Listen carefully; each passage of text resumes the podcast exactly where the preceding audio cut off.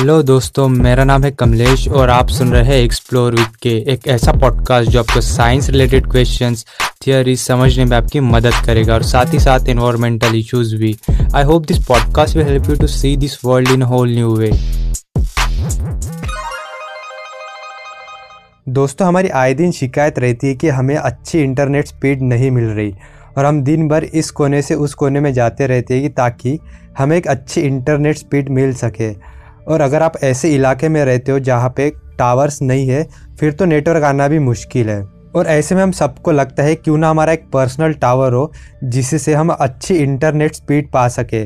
तो आज इस पॉडकास्ट में हम ऐसे ही टेक्नोलॉजी के बारे में बात करेंगे, जिसका नाम है स्टारलिंग जो कि आने वाले कुछ सालों में एक इंटरनेट रिवोल्यूशन ला सकती है, एक इंटरनेट क्रांति ला सकती है। तो हमेशा की तरह शुरुआत करते हैं कुछ बेसिक से।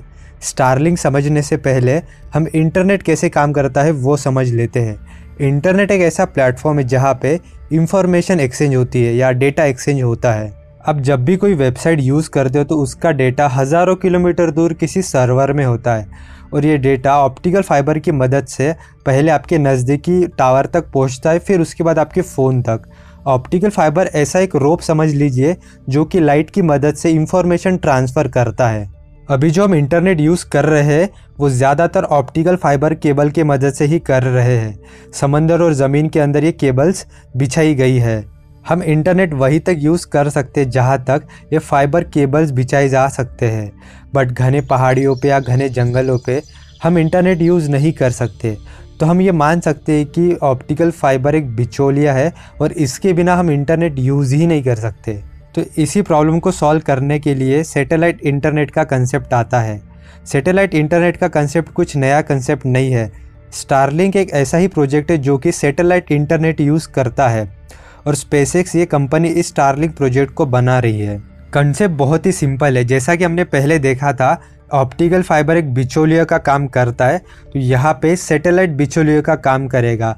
आप सैटेलाइट को सिग्नल्स भेजेंगे और सैटेलाइट रिसीवर को यानी दूसरे आदमी को सिग्नल्स भेजेगा। अभी जो हम सैटेलाइट यूज़ कर रहे हैं इंटरनेट के लिए वो ज़मीन से 36,000 किलोमीटर्स ऊपर है। तो इसका एक एडवांटेज भी है और एक डिसएडवांटेज भी है। एडवांटेज ये है कि काफ़ी बड़ा एरिया हम कवर कर सकते हैं। बट डिसएडवांटेज ये है कि डेटा ट्रांसफ़र होने में बहुत ही समय लगता है, यानी एक बहुत ही टाइम कंज्यूमिंग प्रोसेस है। फॉर एग्ज़ाम्पल आपका दोस्त पाँच किलोमीटर दूर रहता है और उससे आपको इस सैटेलाइट इंटरनेट की मदद से आपको डेटा भेजना है। तो वो डेटा पहले 36 किलोमीटर ऊपर जाएगा और 36 किलोमीटर नीचे आएगा।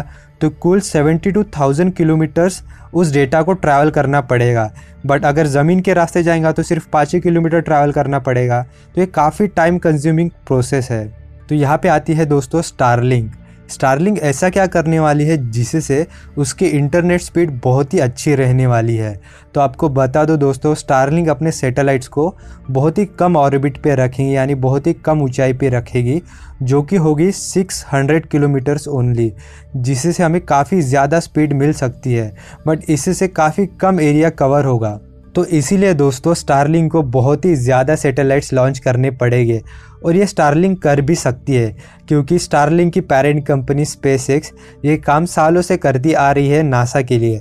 तो दूसरों के लिए कर सकते तो खुद के लिए तो ये कर ही सकते हैं। स्टारलिंग को टोटल 42,000 सैटेलाइट्स लॉन्च करने पड़ेंगे जिसमें से 1100 सैटेलाइट्स उन्होंने पहले ही लॉन्च कर लिए हैं और 12,000 सैटेलाइट्स के लिए उन्होंने परमिशन भी ले ली है।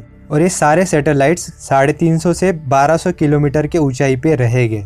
स्टारलिंग की सर्विसेज़ पाने के लिए दोस्तों आप उनकी official website Starlink dot com इस वेबसाइट पे रजिस्टर कीजिए, जो कि रजिस्ट्रेशन फ़ी है 99 डॉलर्स फ़िलहाल के लिए बहुत ही कम सिटीज़ के लिए अवेलेबल है। इनका मानना है कि आने वाले कुछ सालों में, एक दो सालों में, ये काफ़ी ज़्यादा एक्सपांड करेंगे। अब कुछ सवाल जो आपके मन में आए होंगे दोस्तों आप जब भी ऑर्डर करोगे तो आपको क्या क्या देखने को मिल सकता है स्टारलिंग किट के साथ।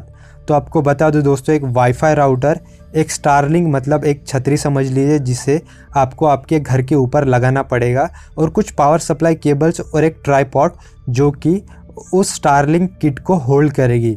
आपके मन में ये भी सवाल आया होगा दोस्तों, अगर हम एक ऐसे एरिया में रहते हैं, जहाँ पे स्नोफॉल और रेनफॉल बहुत ही ज़्यादा होता है, क्या तब भी हम इस सर्विसेज़ को यूज़ कर सकते हैं? तो आपको बता दो दोस्तों हाँ आप यूज़ कर सकते हो। स्टारलिंग स्नो को डिटेक्ट कर, उसे मेल्ट कर देगा। अगर आप एक ऐसे एरिया में रहते हो जहाँ पे बारिश बहुत ही ज़्यादा होती है तो आपको कंपेरेटिवली बहुत ही कम स्पीड मिलेगी। सबसे इंपॉर्टेंट सवाल जो आपके मन में आया होगा दोस्तों, कि हमें इंटरनेट की स्पीड कितनी मिलेगी? तो आपको बता दो दोस्तों ऑन एवरेज 100 एम पर सेकेंड मिलेंगी आपको इंटरनेट की स्पीड और लेटेंसी होगी 30 मिली सेकेंड्स लेटेंसी का मतलब है दोस्तों इंफॉर्मेशन को ट्रांसफ़र करने में लगने वाला समय। फॉर एग्ज़ाम्पल अगर आप कुछ अमेज़ोन से ऑर्डर कर रहे हैं और उसे सात दिन लगे हैं आने में तो वो सात दिन उसकी लेटेंसी हो गई। आपके मन में ये भी सवाल आया होगा दोस्तों, क्या हम स्टारलिंग की मदद से कहीं पर भी इंटरनेट यूज़ कर सकते हैं? यानी घने जंगलों पे या ऊँची पहाड़ियों पे? तो हाँ दोस्तों, लगभग आप सारी जगह पे इंटरनेट यूज़ कर सकते हैं। इसके साथ कुछ डिसएडवांटेजेस भी है दोस्तों। अभी तक ह्यूमन हिस्ट्री में अप्रॉक्सीमेटली 5000 सैटेलाइट्स लॉन्च किए गए हैं डिफरेंट काइंड्स ऑफ़ एक्टिविटीज़ को करने के लिए। और सिर्फ़ इंटरनेट को चलाने के लिए 42,000 सैटेलाइट्स लॉन्च किए जा रहे हैं जो कि काफ़ी ज़्यादा बढ़ावा देगा स्पेस पोल्यूशन को भी। तो इसके लिए एक अल्टरनेटिव ढूंढना पड़ेगा। तो ये थी दोस्तों कहानी स्टारलिंग की। मैं आशा करता हूँ कि आपको पॉडकास्ट पसंद आया होगा। अगर आपको ये पॉडकास्ट पसंद आया होगा तो ज़रूर आप अपने सारे फ्रेंड्स के साथ शेयर कीजिए। मिलते हैं अगले पॉडकास्ट में। तब तक के लिए धन्यवाद। तो दोस्तों, आप सुन रहे थे एक्सप्लोर विद के टाइटल ट्रैक और म्यूज़िक कंपोज किया है सीयोग म्यूज़िक ने और कवर फ़ोटो डिज़ाइन किया है अंकित डेकवार ने। धन्यवाद।